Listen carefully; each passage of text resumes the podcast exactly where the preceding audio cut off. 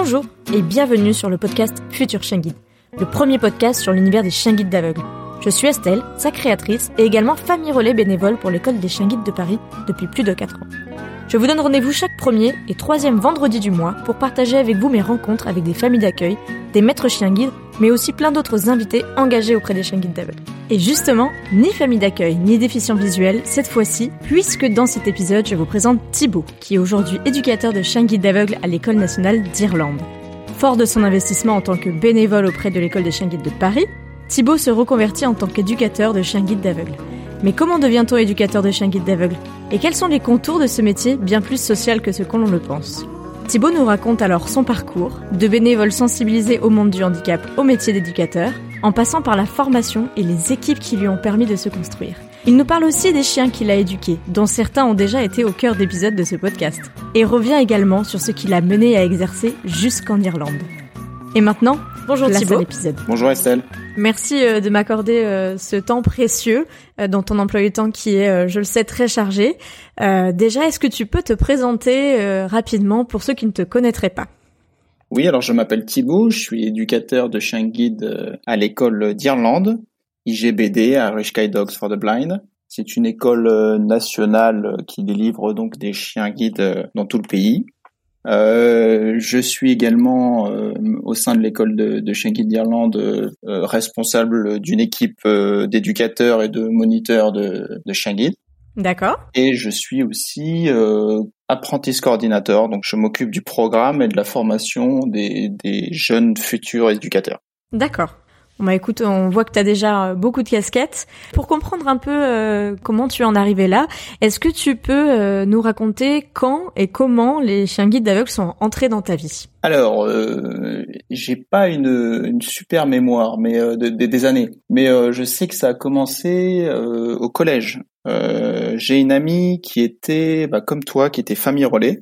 D'accord. Et donc qui prenait des chiens euh, chez elle le week-end. Mhm. Et donc régulièrement, euh, on allait euh, détendre euh, les, les, élèves chiens guides au bois de Vincennes. Ok. Pendant ce temps à ton collège, tu, tu as côtoyé du coup des élèves qui étaient en famille d'accueil chez ton ami. Ouais.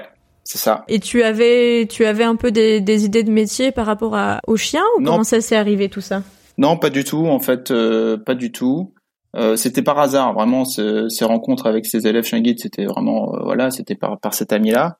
Euh, c'était euh, intéressant parce que je connaissais pas du tout le, le, le monde canin. Mm-hmm. Je n'ai jamais eu de chien à la maison. ensuite, bah, si je continue un petit peu le, le déroulement lycée, bah, j'ai pas eu de contact avec l'école de Paris pendant mes, mes années d'école d'ingénieur non plus je me suis plutôt orienté vers euh, l'apprentissage de, la langue des signes française. D'accord. Je suis parti euh, vivre euh, à Vancouver au Canada et quand je suis revenu sur Paris, j'ai travaillé dans, dans, une société de développement logiciel, progiciel pour des grandes entreprises financières. Là, j'ai commencé, à, j'ai, je, je sais pas vraiment pourquoi en fait, mais j'ai commencé à faire du, du bénévolat mm-hmm. à l'école des chiens guides de Paris. J'ai jamais été un gros euh, geek, euh, tu vois, un gros passionné d'informatique. Mm-hmm. Ça m'a apporté beaucoup de, de plaisir d'apprendre la langue des signes française. J'adorais euh, être dans ce milieu-là, rencontrer des, des nouvelles personnes.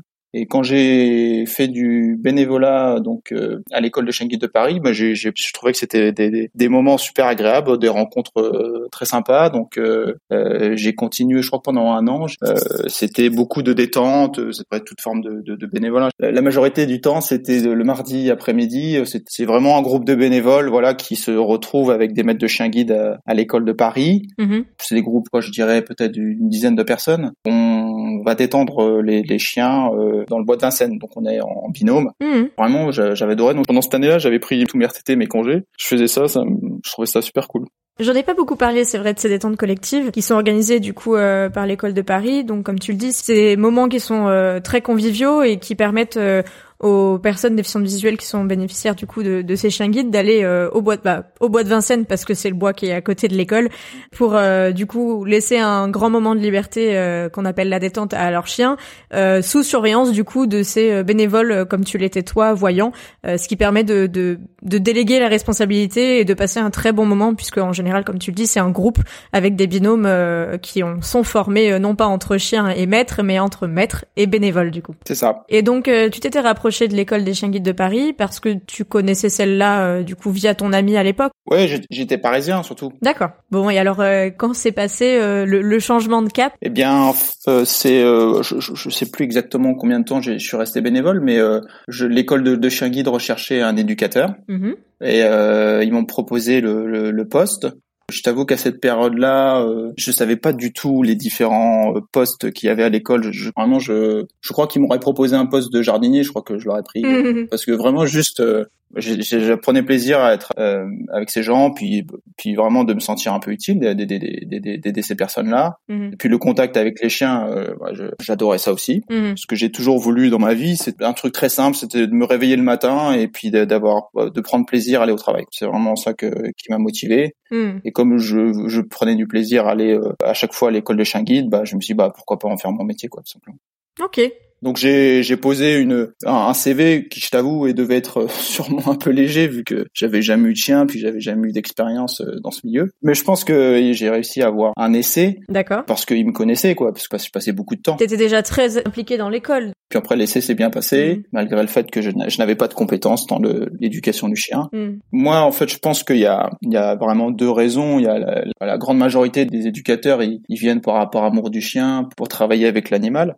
Et moi, je suis plutôt rentré par l'autre porte. que Je voulais euh, travailler avec euh, dans le monde du handicap. C'est un peu pour ça que j'avais commencé à apprendre la langue des signes. J'avais commencé déjà à être bénévole dans pas mal d'associations euh, avec des personnes sourdes. Mhm. Et donc, je voulais à la fois avoir un métier utile, passionnant, et puis qui qui ait vraiment un sens au quotidien et qui qui me permet de, bah, si je peux être utile pour quelqu'un, bah, tant mieux. D'accord. Donc oui, c'est plus euh, ce côté euh, diversité. À la base, c'était pour travailler avec les, les personnes déficientes visuelles, vraiment. Hmm. Ce qui est peut-être important euh, pour les auditeurs, c'est que les, les, personnes qui pourraient être intéressées par ce, ce métier-là, c'est important bah, qu'ils sachent que ce métier, c'est, c'est pas, contrairement à, son appellation, c'est pas seulement être éducateur de chien guide. Hmm. C'est qu'une partie, c'est vraiment même la moitié, je dirais, de notre métier si euh, les futurs euh, éducateurs n'ont pas justement cette volonté d'aider euh, bah, les personnes déficientes visuelles, ils vont pas être heureux dans ce métier. Hmm. L'éducation du chien, c'est qu'une partie, c'est sans doute la plus facile, et vraiment, c'est pas la finalité en soi. C'est-à-dire qu'on éduque des chiens pour une autre personne. Donc c'est important que les gens qui, qui écoutent ça, qui, qui voudraient peut-être s'orienter là-dedans, hmm. comprennent que c'est c'est très important dans ce, dans ce métier d'être bah, voilà d'avoir cette sensibilité là aussi vis-à-vis des personnes euh, et en général du handicap en général. Du coup, ça, ça fait beaucoup écho parce que je sais pas si tu le sais, mais j'ai j'ai eu idée d'être éducatrice de chien guide quand j'étais euh, bah c'était à la fin de mon collège moi aussi euh, quand je me posais un peu des questions sur mon orientation, si ce n'est qu'à l'époque le métier de veto était celui que j'avais en tête et qui qui m'a permis de garder le cap pendant un certain moment avant de bifurquer vers tout ce qui était agro. Et même les familles d'accueil et les familles que j'ai interviewées qui sont dans la sphère bénévole le disent au final on n'est pas que avec un chien on fait pas que éduquer un chien, il y a une, toute une sphère et une, une finalité qui est euh, un peu plus large que juste le chien en tant que tel, quoi. Ah ouais, c'est ça. Mais je, crois que c'est c'est aussi euh, comme il y a beaucoup de familles d'accueil, je pense qui t'écoutent. Je pense que c'est une notion aussi qui est très importante pour les familles d'accueil. Hein. Les familles d'accueil, souvent les plus investies, c'est celles qui ont vraiment pas seulement cette euh, cet attrait pour euh, l'éducation du chien, mais vraiment pour être là dans cette optique d'une mission commune pour la, la personne visuelle, quoi. Mmh. Cet objectif commun. Ouais. Oui, et puis d'ailleurs, euh, par mes diverses expériences, j'ai vrai que je m'étais jamais fait cette réflexion-là, mais je suis tout à fait d'accord. Euh, il est vrai que les familles euh, d'accueil qui ont eu un peu plus de mal, bon, en dehors du départ du chien et de tout ça qui est inhérent à notre à notre rôle de bénévole, mais qui ont eu un peu plus de mal à, à se à s'épanouir, on va dire, dans cette aventure et à recommencer éventuellement, euh, sont en effet celles qui avaient pas forcément perçu cette euh, finalité comme euh, le, but commun à tous, quoi. Enfin, je pense que tu l'as, tu l'as constaté, mais tu vas nous en dire plus. Du coup, on, s'est arrêté donc à cette candidature pour devenir éducateur à l'école des chiens guides de Paris. Alors, on imagine que tu as réussi l'entretien. Comment ça s'est passé ensuite? Oui, j'ai, je me rappelle très bien. Souvent, j'en parle avec les, parce que comme je suis devenu un formateur, j'en parle souvent à mes, mes élèves futurs éducateurs. Mm-hmm. Il y a une marque très forte du premier rappel euh, de la réponse positive. Mm. Et moi, je me rappelle très bien, euh, c'était au supermarché, et c'est vraiment un moment euh, qui marque les esprits. Et j'ai demandé ça à tous les élèves avec qui j'ai pu discuter, mm. et tout le monde se rappelle exactement l'heure, la date, le lieu à lequel on a été embauché. C'est vraiment un, moment important. Mm. Après, je, donc, je suis rentré à l'école de Paris. J'ai eu énormément de chance parce que j'ai eu la chance de commencer par cette école-là, parce qu'elle m'a appris énormément. Je suis rapidement rentré dans la formation organisée par la FFAC, la Fédération euh, française des associations de chiens guides. Mhm. Mais j'ai quand même le temps avant ça de passer par les différents pôles. Donc j'ai j'ai passé du temps avec le pôle de l'élevage mhm. et j'ai passé beaucoup de temps avec le pôle des familles d'accueil justement. D'accord. Donc j'ai pu travailler avec euh, Capucine, Corinne et Émilie que tu connais peut-être. Oui, en effet. Voilà, ça a été très enrichissant. C'était vraiment pour moi le euh, une des meilleures périodes de de, de mon expérience à Paris parce que ça m'a appris énormément. Le, le, fait d'être éducateur en famille d'accueil, c'est vraiment quelque chose de d'assez particulier. On apprend énormément sur le chien, sur le chiot même. Mhm. Ça m'a été très utile pour euh, ensuite pour mon job de d'éducateur. Parce que du coup, c'est vrai que ça, j'ai pas forcément revenu précisément dessus, mais alors au sein de l'école il y a beaucoup de, de, rôles très différents en tant que salarié. Et euh, par rapport à, l'éducation du chien guide, parce qu'il y a des rôles support, administratif, euh, locomotion, ça on en a parlé un petit peu euh, avec Justine la dernière fois, puisqu'elle avait dû prendre des cours de locomotion. Mais même au contact des chiens, donc il y a le pôle famille d'accueil dans lequel, tu me dis si je dis des bêtises, mais sont les monitrices, donc qui sont les éducateurs qui accompagnent les familles d'accueil.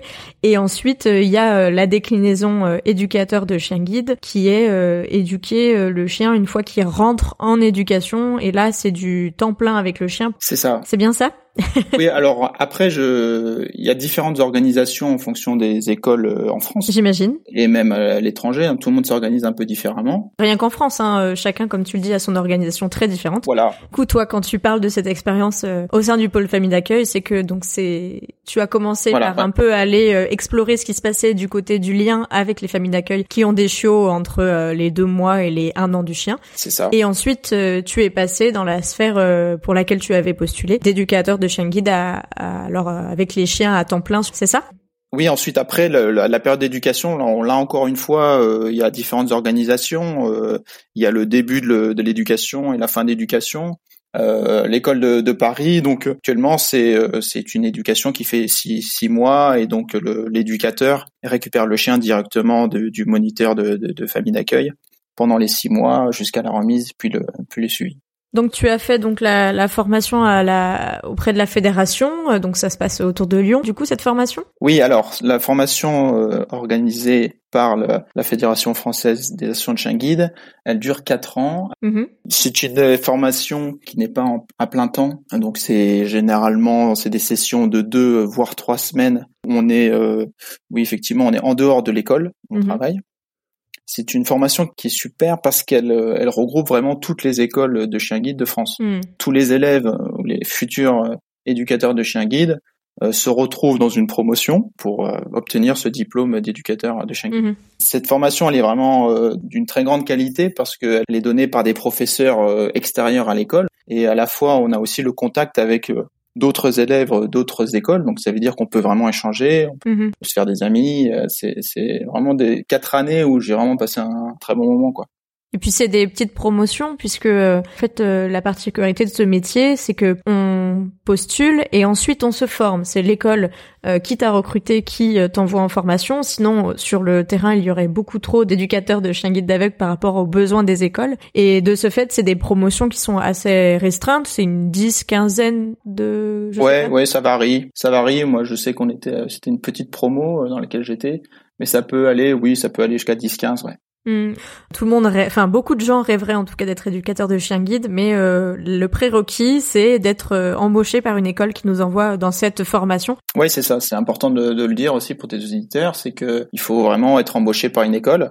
Et ensuite, c'est l'école qui décide euh, si elle t'envoie ou si elle t'envoie pas, ou quand elle t'envoie euh, en formation. Et qui, du coup, petit détail pratique, qui te paye ta formation. Ouais, c'est ça. Et c'est pas uniquement à Lyon. Les deux premières années qui sont à Lyon mm-hmm. et les deux suivantes, elles sont à Paris, à la Fédération des aveugles de France. C'était pratique pour nous parce que du coup mmh. c'était chez nous, c'était à Paris. Mmh. En fait, c'est coupé un peu. Les, les deux premières années, c'est vraiment l'étude euh, de l'animal, l'étude du chien. Mmh. On a beaucoup de cours euh, sur euh, la zoologie, l'éthologie, le développement du chiot, tu vois, toutes les, les, thérapies, les, les techniques d'apprentissage. Mais, mais pas que, il y a beaucoup aussi de. C'est pour ça que cette formation, elle était vraiment, elle est complète parce qu'on a aussi des cours de de management, de communication, mm. de conduite de réunion. On a, on a aussi de, des, des cours d'informatique, des cours d'anglais. Mm-hmm m'ont bien servi aujourd'hui. et puis là, les deux les deux années suivantes, donc l'année 3 et 4, elles sont plutôt euh, centrées sur euh, euh, la, la, déficience visuelle. Donc on a énormément de cours de locaux mhm. par des instructeurs en, en locaux de la Fédération des aveugles de France. Donc en locomotion, hein, pas en train. ouais, ouais moi en locomotion. Ouais. On a des cours bah, sur des cours de psychologie, on a des cours d'autonomie dans la vie journalière, par exemple, mhm. sur la législation, la sociologie euh, l'accessibilité, euh, c'est c'est c'est très, complet. Quoi. Ouais, ouais, des, des cours d'ophtalmo, il y a vraiment de tout, quoi. Donc c'est c'est très très complet et puis à la fois donc il y a des intervenants extérieurs, donc ça enrichit, je trouve, la formation. Mm-hmm. Elle est à la fois pratique parce que première année très très très théorique, la deuxième année plus pratique, la troisième est théorique donc sur sur la cécité, la quatrième est repratique aussi avec beaucoup de locomotion. Mm-hmm. C'est équilibré et c'est c'est complet. C'est une bonne formation. J'étais j'ai été très content de passer euh, ces années-là. En tout cas, on, l'entend hein, dans, dans ce que tu nous racontes que en effet c'est très complet, euh, que c'est vraiment une très bonne formation. C'est au sein des écoles de chien guide que ça se fasse pour partir dans cette formation. Tu disais toi le CV était pas pas très long sur euh, le côté canin, mais euh, je conseille souvent à des gens qui sont intéressés par cette profession-là de s'intéresser au monde canin et à l'éducation dans l'attente éventuelle de, de, pouvoir être recruté par une école parce que les écoles ont pas des besoins très élevés tous les ans quoi. Moi je conseillerais plus de, de faire peut-être du bénévolat avec les, avec les personnes, tu vois, c'est pas. D'accord. Je, je, crois que le profil de, de personnes qui sont vraiment euh, attirées par l'éducation du chien, il y en a beaucoup, mhm. il y en a vraiment beaucoup, et il y a moins de profils de personnes qui veulent vraiment travailler euh, avec des personnes déficientes visuelles. Donc je pense que c'est c'est un bon atout. Ok, merci euh, pour ce petit conseil euh, au passage. Et puis ça permet de voir tout de suite si ça, si ça te plaît ou pas ce métier. Oui, et c'est vrai que, euh, enfin, dans mes échanges, j'ai beaucoup de personnes qui me posent cette question comment on devient, et c'est pour ça aussi que, que je tenais à avoir un ou et plusieurs éducateurs qui viendront aussi sur ce podcast pour avoir le, voilà une découverte vraiment du métier qui, comme tu le dis, hein, j'en apprends encore, est vraiment riche, pas uniquement sur le côté canin, mais sur le côté humain. J'en doutais pas, mais j'en ai encore appris beaucoup même si les chiens guides d'aveugles sont passionnants et de les voir travailler, euh, c'est vraiment exceptionnel de voir tout ce qu'ils sont capables de faire. Dans le métier d'éducateur de, de chiens guides d'aveugles, il faut pas oublier, comme tu le disais, la finalité et euh, tous les liens que tu as à faire au quotidien avec ces personnes-là, dans le cadre euh, des remises, dans le cadre de plein de plein de temps forts, en tout cas de des écoles de chiens guides. Alors du coup, ces quatre années euh, t'ont mené au métier d'éducateur. Voilà, c'est un diplôme euh, reconnu au niveau 5. Mm-hmm. Voilà, ensuite, une fois que tu es éducateur de chien guide, donc tu peux remettre des chiens guides euh, en autonomie à des personnes déficientes visuelles. Mm-hmm. Comment ça s'est passé pour toi du coup à l'école de Paris, tu as commencé à éduquer tes premiers euh, tes premiers chiens, donc euh, à partir après de ces quatre ans-là. Oui, alors il y a comme je, te l'ai dit, la, formation elle est en alternance, donc du coup je commençais déjà à éduquer des chiens pendant la formation. Mhm. Et puis pour avoir ton diplôme, il y a un certain nombre de chiens que tu dois former, que tu dois remettre au, début avec ton tuteur, après en semi-autonomie, après en autonomie. Donc il y a toute une progression pour euh, mhm. bah, pour atteindre l'autonomie totale et que tu puisses à la fois éduquer et remettre tes chiens tranquillement.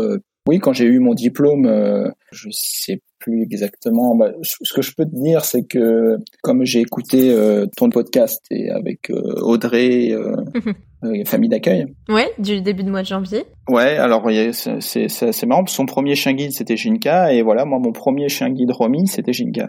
Voilà. Ouais. D'accord. Donc, euh, je me rappelle très bien. Du coup, c'est un très bon souvenir. Euh, c'est quelque chose euh, d'assez émouvant. euh, bah, Jinka, bah, c'est, c'était une, une, crème forcément. Donc, c'était un, c'était un bon souvenir. Ouais. Donc tu as tu as progressivement remis des chiens guides, ouais. Donc euh, en commençant par Jinka et puis il y en a eu plein d'autres. on a aussi parlé de Loya. Arthur nous en a beaucoup parlé dans le podcast et ça fait partie des chiens que que tu as éduqués également. Est-ce que tu sais, sans vouloir te comparer ou faire un challenge, mais combien à peu près de, de chiens guides tu as éduqués voilà. pendant ces, ces périodes à l'école de Paris? Ça, je, je, pourrais pas te dire. Je vais dire un chiffre. je sais pas. Je pense qu'il y a des éducateurs qui doivent compter, mais je compte pas du tout. Je, ouais, parce que c'est environ 5 à 6 par an, je pense. Ouais, c'est ça, ouais. Voilà. Donc, bon. Du coup, euh, quoi, une trentaine. Ouais. C'est 30 binômes, du coup, formés euh, avec des profils, je pense, très différents, autant des chiens que des maîtres. Bah oui, oui, effectivement, ouais. Bah là, si tu parles uniquement de, de Jinka et Loya, effectivement, c'est deux, deux chiens complètement différents avec des personnes euh, complètement différentes.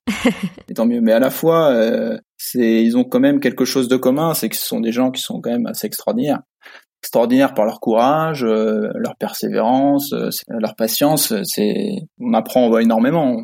On apprend des chiens euh, par leur tolérance et leur amour inconditionnel, mais mais à la fois énormément aussi avec les personnes qu'on rencontre. C'est des c'est des gens qui te donnent bah, un plaisir, le, le goût de du, bah, du, de la vie, quoi, tout simplement. Mmh. C'est très enrichissant. Bah, j'imagine déjà à mon petit niveau, euh, je, je, suis très enrichie de toutes ces rencontres-là. Mais alors, j'imagine que euh, en plus, quand on a un lien fort, comme tu peux l'avoir euh, dans le cadre d'une remise, hein, parce que ça, ça transforme quand même des vies de ces maîtres-là pour certains, ça, ça peut être, oui, c'est quand même quelque chose de, de, très fort en tout cas à vivre. Ouais. Donc il y a eu Jinkai, Loya, et on a parlé aussi, il me semble que Mayotte était aussi euh, tout à coupe, et puis euh, il y a eu, il y en a eu plein d'autres, du coup comme tu nous le disais. Et euh, tu m'as aussi raconté que tu connais un petit peu les écoles des autres pays et comment ça se fait. Alors là, je suis en, donc en Irlande et, et avant ça, à chaque fois que j'avais des vacances, j'essayais d'aller dans un pays où je pouvais visiter une école. D'accord. Donc j'ai visité euh, quelques écoles. Euh, alors, je les ai pas toutes faites, il y en a beaucoup. Hein.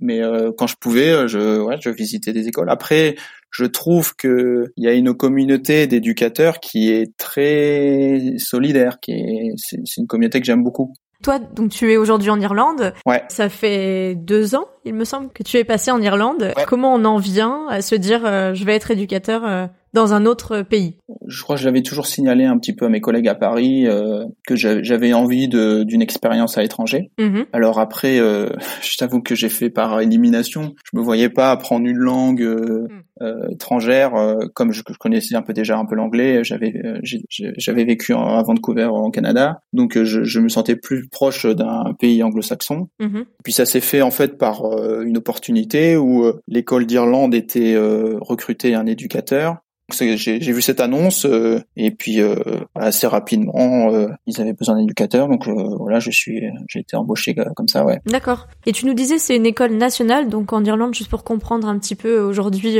où tu en es. C'est un petit pays donc du coup il y a qu'une école qui délivre des chiens guides partout dans, dans toutes les dans tous les comtés. Ok. Et donc, euh, tu disais que tu as responsabilité d'une équipe d'éducateurs et qui t'occupe beaucoup, comme tu me l'as confié. Ouais. En fait, tu as pris la responsabilité d'une petite équipe, euh, l'idée de coordonner un petit peu tout ça? Ouais, ouais. Alors euh, aussi, ce qui est, ce qui me plaisait bien à l'école, à cette école ici, c'est que c'est une école qui fait des chiens guides, mais aussi qui fait des chiens d'assistance pour les enfants autistes. Mmh. Euh, donc, ça m'intéressait de, de voir aussi un autre, un autre travail comme on est un peu plus nombreux chez les chiens guides, il y a deux équipes dans le d'éducateurs de chiens guides et puis une, une, une équipe d'éducateurs de, de, de, chiens d'assistance.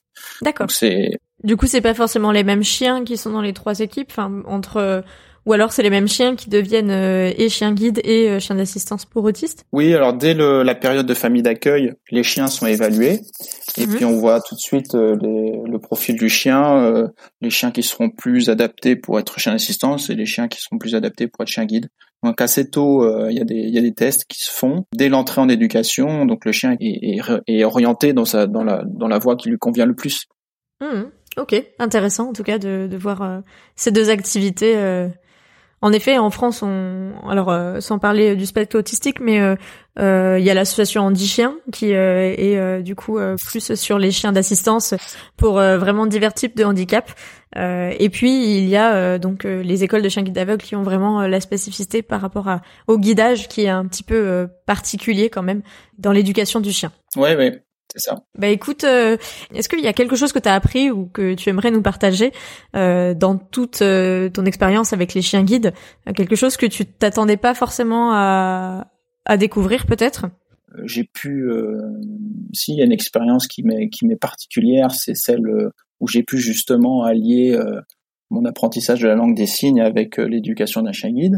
Ah oui? Ouais, ouais, parce que j'ai, j'ai pu éduquer un chien guide à la langue des signes mm-hmm. pour une personne qui était sourde et, et malvoyante. D'accord. Donc oui, effectivement, là, ça c'était une expérience qui était euh, marquante et qui m'a beaucoup plu. C'est une personne en plus avec qui je, je continue à avoir des, des le contact, euh, qui avec qui on est devenu amis. Et c'est c'était une de mes plus belles expériences. À la fois, euh, c'était avec Jaguar. Donc Jaguar, euh, c'était vraiment un chien particulier.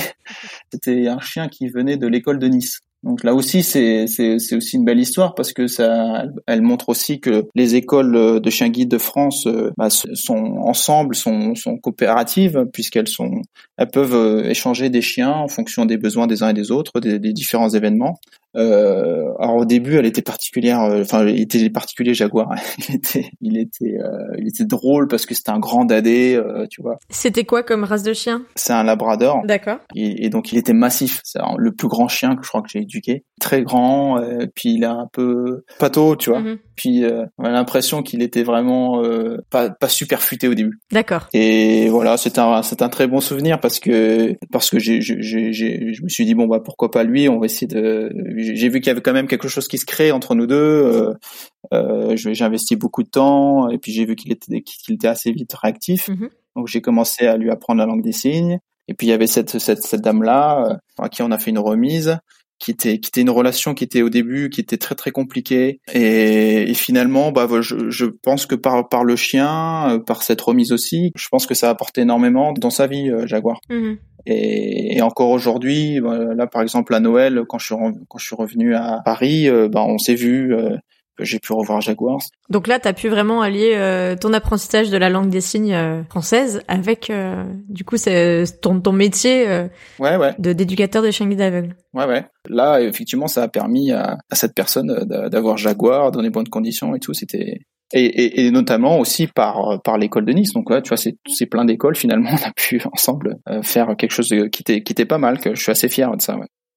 Hmm. Alors j'en connais quelques-uns, hein, des binômes qui se sont euh, du coup créés euh, sur les doubles compétences euh, chien guide aveugle et chien du coup pour personnes sourdes mmh. ou malentendantes, puisque bah, voilà maintenant que ça a été expérimenté et que ça marche, il y a certains profils de, de bénéficiaires, de personnes déficientes visuelles qui ont besoin aussi de, de cette compétence-là. Je sais qu'il y a Damien qui le fait à Toulouse là, qui est, oui qui est pareil, qui est, qui est brillant, qui est, un, qui est un, super super éducateur. Alors moi je connais pas Damien, mais du coup je pense que je connais des chiens qu'il a éduqués puisque je connais euh, Nice, qui qui s'écrit Nice mais qui se prononce Nice, ah ouais. euh, puisque je connais, euh, j'ai croisé plusieurs fois sa famille d'accueil euh, qui est toulousaine, mais on s'était croisé un petit peu sur Paris. et donc Nice, une jeune Labrador noire qui a été remise en tant que chien guide aveugle et ou qui aide aussi euh, sur la partie euh, sourd malentendant euh, son maître du coup. Ouais ouais, c'est super ça, belle expérience. Mm. Bah, c'est vrai que quand on combine le tout, c'est ça fait des chiens encore plus exceptionnels. J'ai l'impression de voir qu'ils savent enfin qui peuvent interagir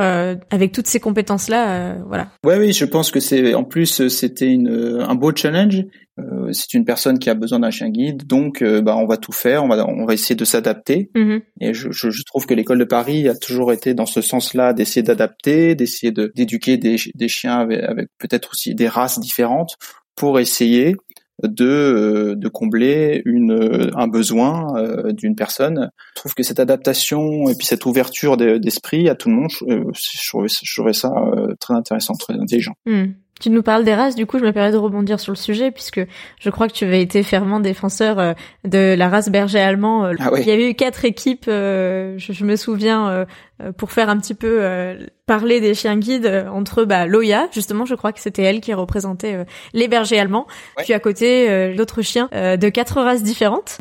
Toi, tu as eu différentes races, du coup. Ouais, ouais, j'ai différentes races. Et euh, alors, par rapport à ce concours-là, je crois qu'on a perdu. Ah. Euh, euh, mais ça me reste à travers la gorge. Je n'étais plus le même depuis. Mais je crois, je sais pas si je pense qu'il y a eu de la triche. Il faudrait qu'on Il faudrait que, je sais pas. Il y a quelque chose qui s'est passé. Qui de Meiko, le Labrador beige, Lemmy, le Golden Noodle ou Marley, le Golden Retriever avait gagné? Il faudrait regarder. Je me souviens plus exactement. Je, je crois, je crois que c'est Marley.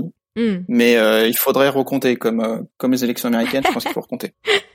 ok, mais en tout cas, oui, j'imagine que tu as que tu as pu euh, éduquer plein de races différentes. Oui, berger blanc. Il y, a, eu beaucoup de bergers blancs à l'école de Paris parce que les bergers allemands sont, sont arrivés un peu plus tard. Mhm. À l'époque où j'étais à l'école de Paris, il y avait plus de bergers blancs que de bergers allemands. D'accord. bah, des doodles. alors il y a une race que moi j'aimais beaucoup, c'était les flatcoats mm qu'on faisait beaucoup à Paris alors à l'époque où j'y étais, on, a, on en a plus éduqué, mais on a on éduqué l'école de Paris a éduqué des, des border collies. Euh, mhm. Je sais que l'école de Toulouse a éduqué des bergers australiens, je crois. Ouais, c'est très enrichissant. Je pense que c'est très enrichissant pour l'éducateur.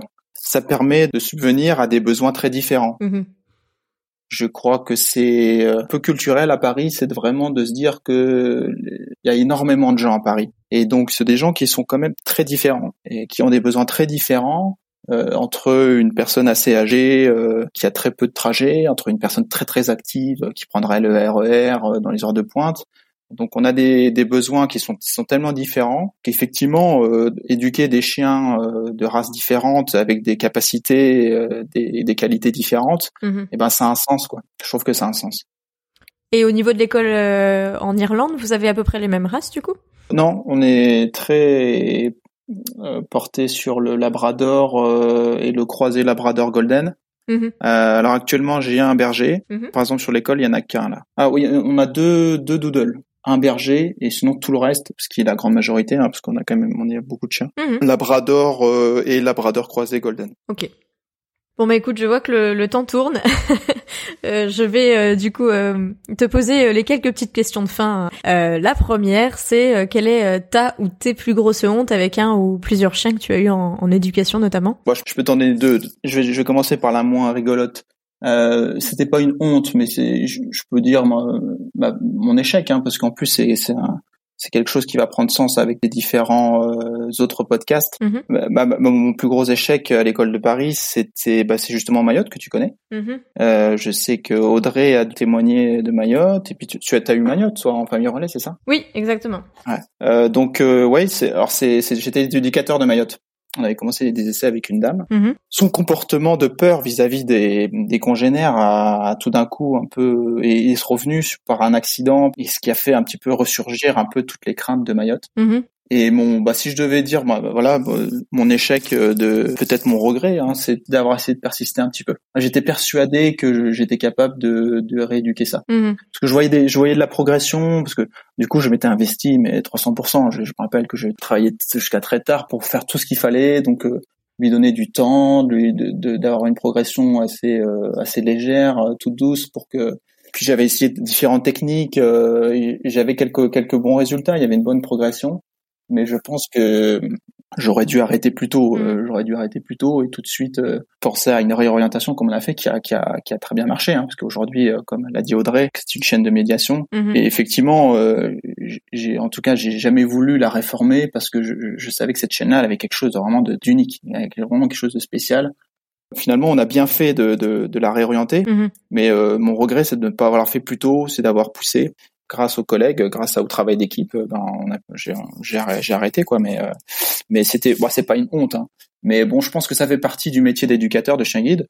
Comme on est sur de l'humain, comme on est sur du vivant, on peut faire des erreurs et puis ça apprend pour le hmm. pour les prochains quoi. Hmm. C'est ce que j'allais dire, on apprend de ses erreurs au final. Voilà. Alors après, euh, ça n'a finalement, ça n'a pas eu de conséquences trop graves, mais c'était euh, voilà, c'était à la fois un très bon souvenir et à la fois un très mauvais. Voilà, Sinon, bah, pour la petite anecdote marrante, j'ai encore, encore une fois, je peux te parler de Jaguar parce que c'est un chien qui m'a marqué. Alors moi, c'était dans un bus, euh, j'étais avec Jaguar et Jaguar, euh, au début, il bavait énormément. Mhm. Mais quand je te dis énormément, c'était vraiment, tu avais des, des, des, filets de bave qui coulaient par terre quoi, quand il marchait. Et euh, je me rappelle que dans le bus, bon, il y avait un peu de monde, hein, mhm. Et donc on était au milieu du bus tranquillement et puis s'est mis à, à, se secouer et puis du coup ça a envoyé des jets de bave partout dans le bus. Mais vraiment c'était une, genre d'une explosion. et et je vois une personne qui qui était qui était face à moi, qui était qui était assez proche de moi et je vois un, vraiment un filet de bave qui passe entre nous deux et qui vient se scotcher sur la vitre. et je vois, je me rappelle encore très bien son regard qui me regarde moi, qui regarde le filet de bave et qui me re-regarde moi et qui me dit oh là là, il, est, il est violent ce chien quoi dans le dans le sens vraiment c'était immonde. Donc euh, au fond de moi j'étais euh, entre le fou rire et euh, le honte un petit peu. Mm-hmm. Et donc ouais voilà c'était un petit souvenir marrant. Que d'aventure avec Jaguar en tout cas. Jaguar, sacré Jacques Jag. Bon et pour équilibrer un peu tout ça, euh, est-ce que euh, tu pourrais nous raconter euh, ta ou tes plus grandes fiertés avec un ou des plusieurs chiens que tu as eu, notamment en éducation? Pour les fiertés, c'est, je, crois que c'est chaque remise. Hein. Mm-hmm. Si ça se passe bien, on est, on est très fiers. Ça se passe pas toujours bien et c'est ça qui fait aussi que ce métier est formidable hein, parce que c'est pas c'est pas de la science, c'est pas je crois que, comme comme je l'expliquais un peu avec Mayotte, je crois que c'est comme c'est toute l'école qui, qui, parfois, bon, on, tombe pas le pile poil comme il faudrait, on mm. peut on peut faire des erreurs d'appréciation, etc. C'est, on essaye d'être le plus précis possible, d'être le plus professionnel possible, mais parfois, bon, bah, on peut on peut faire, on peut mise à côté, euh, mais alors quand ça marche, euh, ce qui est quand même la majorité du temps, hein, je te rassure, mm. euh, bah, on est très fiers. Mais je crois que c'est une fierté qui qui qui se partage avec toutes les équipes, hein, parce que moi je suis fier, mais je, suis pas la personne qui, remet le chien guide parce que c'est vraiment une chaîne de solidarité. Hein. C'est ça part euh, ça part de la famille d'élevage. Euh, bah, d'ailleurs, je crois qu'il y a Corinne qui est dans ton podcast avec qui, avec qui j'avais travaillé une fois quand elle était famille d'accueil. Et puis ensuite, voilà, tous les éducateurs de, l'élevage jusqu'aux familles d'accueil. Et puis en même temps, on travaille en parallèle avec les instructeurs de locomotion qui, éduquent les personnes euh, déficientes visuelles à, la canne et puis à la orientation. Les moniteurs, les éducateurs, euh, puis tout le personnel administratif, euh, les gens du suivi, les animaliers. Et je crois que cette, cette chaîne-là, cette, cette solidarité, bah, c'est à chaque chaque remise, c'est une fierté euh, collective, quoi. Mm. si je devais en, en, citer une, bah effectivement, le, la remise de Jaguar, c'était une remise particulière où j'ai pu justement faire de la langue des signes et en même temps faire mon métier, ce qui, ce qui m'a beaucoup plu. Ma première, j'étais très fier de ma première ma première remise de, de Jinka. Mm-hmm. Avec une personne qui est exceptionnelle, euh, la maîtresse de, de, de Jinka, c'est une personne euh, vraiment que j'admire énormément, qui, qui, est très courageuse, mais qui est à la fois humble, simple, c'était particulier avec Jinka parce que c'était ma première vraiment ma première remise donc euh, j'imagine que dans sa petite tête elle allait se dire euh, qui, qui c'est ce mec qui est derrière moi? t'inquiète pas, je, je, vais gérer tout seul parce que j'ai l'impression que toi, tu es un petit peu sous l'eau là. Et donc, euh, donc je pense que Jinka, euh, elle a été vraiment, c'était une de mes premières chiennes où je me suis dit, waouh, c'est quand même, c'est quand même fort quoi, le chien guide quoi. Hmm. elle s'est dit bon, ok, j'ai compris ma mission, euh, je vais faire ça bien maintenant et tout. Donc c'était très émouvant aussi. après, je suis fier de la remise de, de je suis fier. Encore une fois, hein, c'est toute l'équipe, hein, toute l'équipe de l'école des chiens guides de Paris, je pense, qui est, qui est, qui est très fier de la remise de Loya.